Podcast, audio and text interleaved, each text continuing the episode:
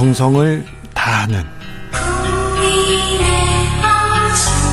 국민의 방송 KBS 주진우 라이브 그냥 그렇다고요.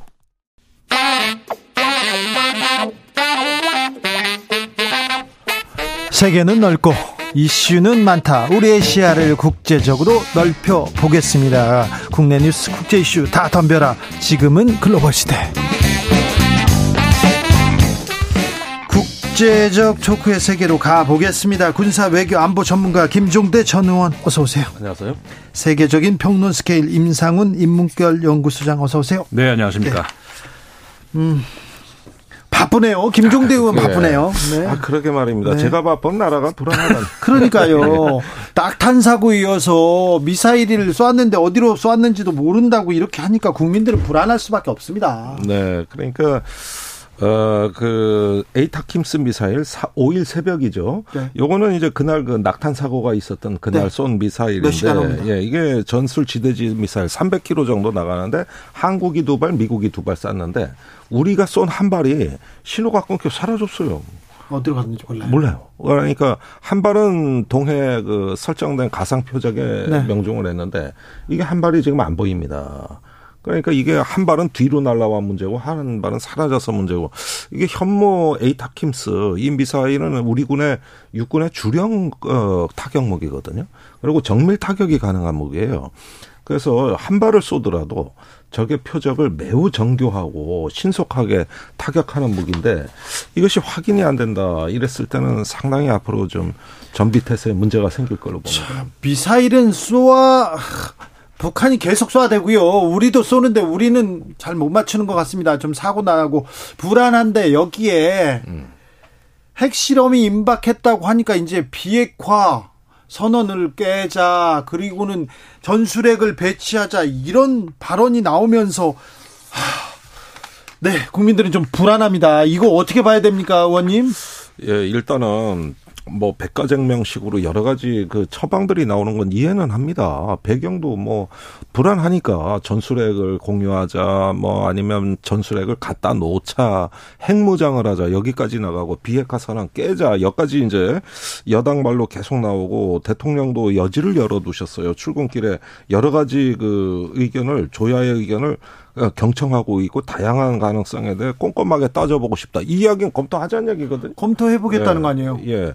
그래서 이해는 갑니다만은 지금 이렇게 막 벌릴 때냐. 이야기를. 사실은 이 중에서 실효성 있는 얘기는 또 한 개도 없습니다.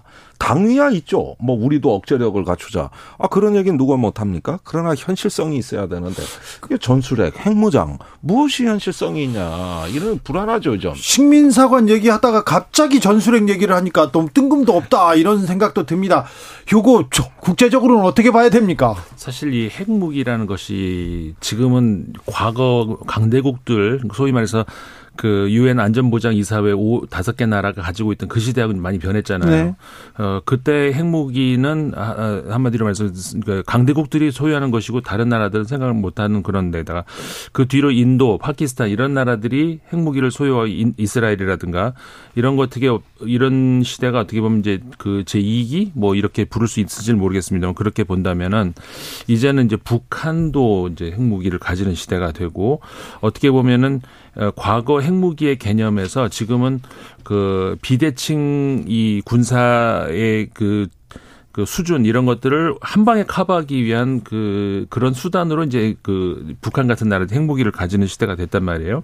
그러니까는 그 비대 절그 재래 무기의 어떤 그 어, 불리함을 어, 만회하기 위한 그런 전략적인 이유로 핵무기를 보유한다는 건 이해가 가겠는데 전술적으로 근데 핵무기를 보유하고 있는 거를 핵무기로 다시 그 커버한다는 것이 과연 실효성이 있느냐 이제 그런 생각이 들 수밖에 없고 그렇죠. 우리가 또 무장하면 일본은요. 그리고 대만은요. 계속 얘기할 텐데 이게 한반도 비핵화는 뭐 미국이든 전 세계에서 지금 이렇게 어떻게 보면 약속처럼 돼 있는데 아, 지금 오늘 중앙일보의 여권에서는 윤석열 정부 미국과 전술핵 재배치 방안 곧 논의할 것 이렇게 하면서 계속 계속 수위를 네. 높이고 미국 있습니다. 현지에서는 불가능하다는 네. 얘기만 계속 나오잖아요. 아니 그런데 이걸 좀 봐야 됩니다. 지금 대통령의 말을 잘 봐야 되는데 국내와 미국 조야에 그 다양한 의견들을 잘 경청하자 그랬는데 최근에 제가 제일 유심히 보는 대목이 헤리티지 재단에서 나오는 그 각종의 그 핵 관련 문서들입니다. 미국 보수적인 예, 뭐 공화당 싱크탱크입니다.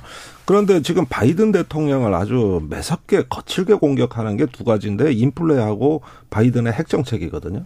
바이든은 핵 없는 세상을 얘기했어요. 네. 이걸 바꾸라는 거예요. 푸틴을 못 봤냐.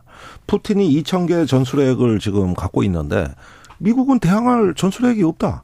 그런데 트럼프 대통령 소형 핵무기 개발했지 않느냐. 그거 왜 중지시켰냐. 하면서 굉장히 이렇게 그 거세게 몰아붙이고 있는데 제가 보기에는 트럼프 시절로 다시 되돌아가는 핵 정책을 주문함으로써 이번 러시아의 푸틴의 핵무 전술핵 위협을 오히려 자국의 핵 정책 전환의 전환기로 삼으려는 음. 이런 어떤 조야의 움직임이 확실히 있습니다. 네. 그러니까 공화당 쪽의 어떤 움직임들을 잘 살펴보면은 어쩌면은 바이든의 핵 비핵 정책을 좀 흔들어댈 수도 있겠다는 이런 어떤 그 배경은 분명히 깔려 있는 거고요. 또 국내에서 핵무장에 대한 여론이 많이 나오고 이런 걸 통해서 한번 판을 한번 다시 짜보겠다는 실제 여기까지 인식이 간 거예요. 아니 그런데 네. 이걸 우리가 정치에 이용하면 안 되죠. 홍준표 대구시장은 MPT 탈퇴까지 얘기합니다. 아니, 서로 지금 핵을 마구 외치고 있습니다. 이게 정상적인 상황은 아니잖아요. 그러니까 이 어떤 공포의 균형, 핵 억제 균형을 갖추자는 이런 이야기 를 통해 가지고 일단은 어떤 그 판을 한번 다시 우리가 짜게 되면은 이러면 미국은 이것이 일본과 대만을 자극한다는 걸 너무나 잘 알고 있기 때문에 일단은 대화 거부입니다. 그러니까 존 커비 백악관 안보조정관의 반응은 뭐냐면 이게 10월 11일 반응이 나왔는데 그런 얘기는 한국에 물어봐라. 자기들은 아예 대화를 안 하겠다는 거예요. 그런데 그 일주일 전에 폴란드가 똑같은 얘기를 합니다.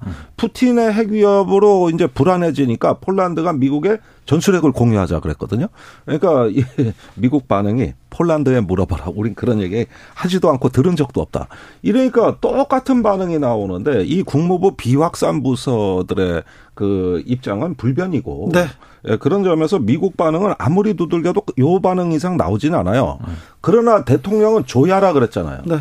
이게 이제 약간의 뉘앙스가 다른 겁니다. 아니 그런데 미국 정부한테 가서 얘기를 해야지 또 어디에서 이상한 얘기 듣고 와서 하는 거 아닌가 막 걱정이 됩니다. 김수진님께서 지금 당장이라도 김종대 의원을 국방부 장관으로 임명하는 게 답입니다 얘기하는데 저는 그렇게 생각 안 하고 국무총리 정도. 아니 뭐 경제부총리도 있고 많은데 괜찮습니까? 뭐 그런데 시켜줘야 하지 뭐 네. 제가 뭐 그런 거뭐 꿈만 꾸면 뭐 합니까? 네, 꿈이라도. 네. 아 그럼 그럼 좋겠어요. 네 불안하지 않겠습니다. 아, 0328님이 현 정부는요 이슈를 이슈로 덮는 것 같습니다. 국민들 불안 불만 좀 신경 써주세요. 제 말이 음. 그렇습니다. 지금 막말을요 막말이 막 이어지더라고요. 대통령에서 권성동 의원 그다음에 정진석 비대위 원장까지 그러다 급기야 핵으로 가버리는 거 보세요. 이게 무슨 얘기인지. 영국하고 유엔에서의 그 외교 실패는 이제 쏙 들어가 버렸잖아요. 다 들어갔어요. 네. 막말도 사라지고요. 그게 언제 그, 일이었나 싶어요. 그런데 우크라이나 전쟁 지금 네. 심각해지고 있잖아요. 예. 그 우크라이나 전쟁에서 미칠 경제적 파장도 고려해야 될 거 아닙니까? 대비해야 될 거 아닙니까? 그렇죠.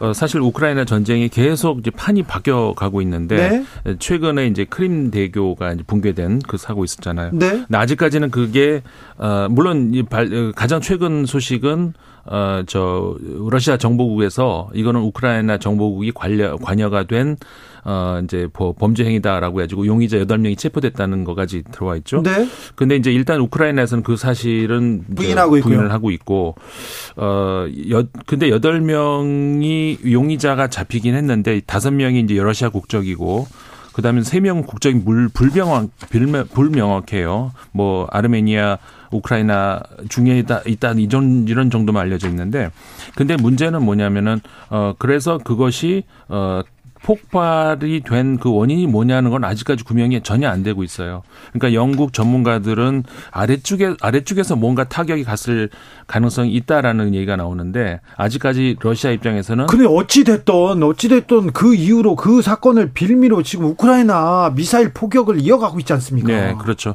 근데 이게 그, 그 여러 가지 좀 그것도 관점에서 봐야 되는데 드론 공격이 요즘에 이제 러시아 드론 공격이 후방으로 많이 가고 있단 말이에요.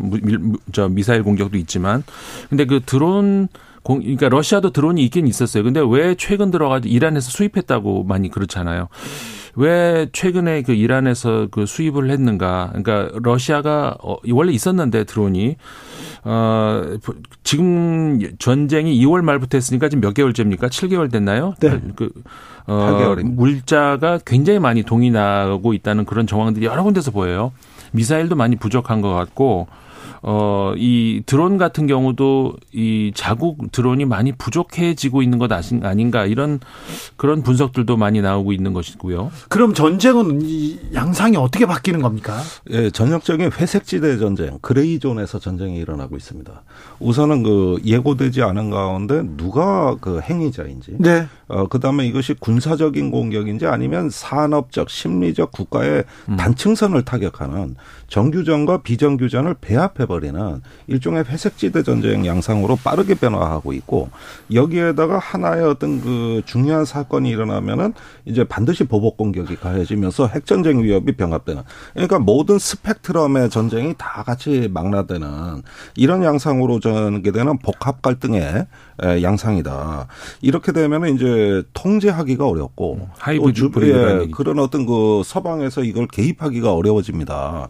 그런 점에서 굉장히 그 더티워라는 용어가 있습니다. 더러운 전쟁이라고 네. 하죠. 예, 이런 양상으로 전쟁이 그 굉장히 빠르게 변질되면서 오히려 수평적 전쟁의 확전도 우려할 수 있습니다. 자, 수평적 전쟁의 확 전. 그러면 우크라이나 러시아 전쟁은 장기화되는 건가요?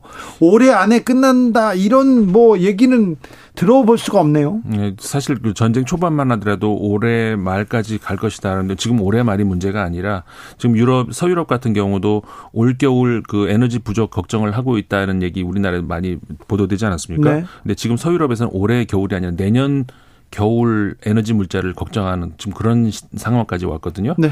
전쟁이 당장 끝날 것 같지 않은 그런 상황으로 계속 가고 있습니다.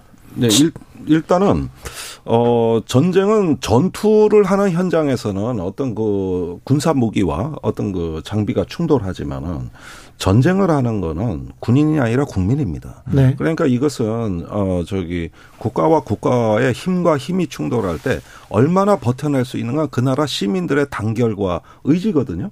지금 이것을 시험에 저 어, 의문을 어을 지금 불러일으키는 것이고 이렇게 되면은 과연 서구가 지금의 어떤 단결을 계속 유지할 수 있겠느냐.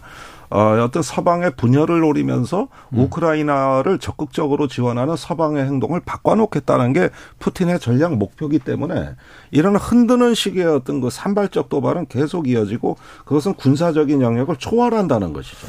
산업적이고 심리적인 면에서의 어떤 단층선을 공격하는 이런 하이브리드 전쟁 양상이 계속 강화되는 것으로 보여집니다. 아이고 전쟁이 이어지면 우리는 어떻게 되나요? 3123님 미사일 핵만 무서운 게 아닙니다. 정치인들의 책임 없는 말 폭탄 사회 불안감 키우고 있습니다. 예. 아니 우크라이나 전쟁인데 그 전쟁의 영향은 우리가 직접적으로 받지 않습니까? 에너지난 올 겨울 걱정이다 이런 얘기는 많은데 여기에 대비도 해야 될 텐데. 그러니까 지금까지 세계가 성공적으로 관리해 왔다고 저는 생각을 합니다. 그리고 또 의외로 자유민주주의 국가들끼리의 연대도 잘 이루어졌습니다만은 네. 어, 이것은 여태까지고 네. 앞으로 겨울 전쟁이 기다리고 있습니다. 앞으로 걱정이죠. 예, 겨울 전쟁은 양상이 다릅니다. 네. 아이고 이 겨울을 어떻게 해야 될지 참 김종대, 임상훈, 임상훈, 김종대 두 분 감사합니다. 감사합니다. 고맙습니다. 우리는 이 겨울 어떻게 나야 될지, 우리는 네. 어떻게 살아야 될지 네. 2부에서 도울 선생님한테 물어보겠습니다. 이 군사 외교 안보 전문가 맞지요? 네, 예. 맞습니다. 네, 물어보겠습니다.